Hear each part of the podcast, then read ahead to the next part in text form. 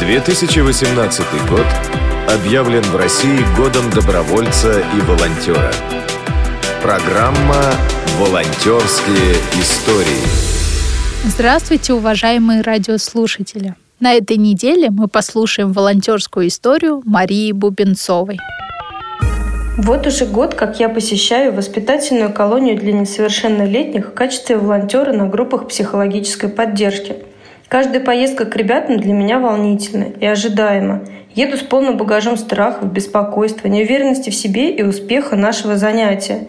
Все-таки хочется провести время плодотворно и интересно для мальчишек, а не с чувством отсидки и принуждения. Ведь они же не могут воспротивиться нашим встречам. Но в итоге мы все не замечаем, как пролетает время, и ребята ищут тысячу поводов задержаться еще хоть чуть-чуть. Особенно мне запомнилась встреча на Масленицу, прощенное воскресенье. Я тогда сидела на диете и сходила с ума от недельного противостояния блинчикам, которые безумно люблю. Приехав в колонию, большая часть времени была посвящена рассказам ребят о встрече с родителями и о том, как они объелись домашними блинчиками со всевозможными начинками. Я мужественно проглатывала слюну, кивала головой, но под конец не выдержала и попросила немного отпустить эту тему, так как за всю неделю не съела ни одного блина. Подробности сдаваться, конечно же, не стала, но ребята как-то сразу опустили глаза и быстро сменили тему. Мне даже стыдно стало. Когда наше занятие подошло к концу, и мы стали собираться, ко мне подошел Ваня, отвел меня в сторонку, достал из кармана какой-то кулек и протянул мне.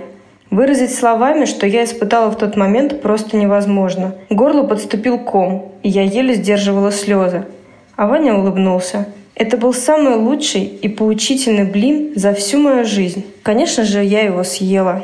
С наибольшими трудностями, когда приезжаешь в воспитательную колонию для несовершеннолетних, сталкиваешься зимой. Однажды нам не хватило места в учебном классе. Шла активная подготовка к Новому году. И нам предложили провести занятия в спортивной комнате, где было достаточно свежо. В течение занятия я постепенно стала натягивать на себя вещи, которые опрометчиво сняла в начале. И когда уже я сидела в шапке, шарфе и синим носом, будучи просто очень мерзлявым человеком, ребята попеременно стали предлагать мне свои рубашки, оставаясь при этом в футболках. Поняв мою категоричность в этом вопросе, один мальчик встал и пригласил меня поиграть в настольный теннис, чтобы я могла согреться. Я сказала, что не умею. Но его это не остановило. Он был крайне настойчив и начал учить меня. Потом к нему присоединилась еще пара ребят.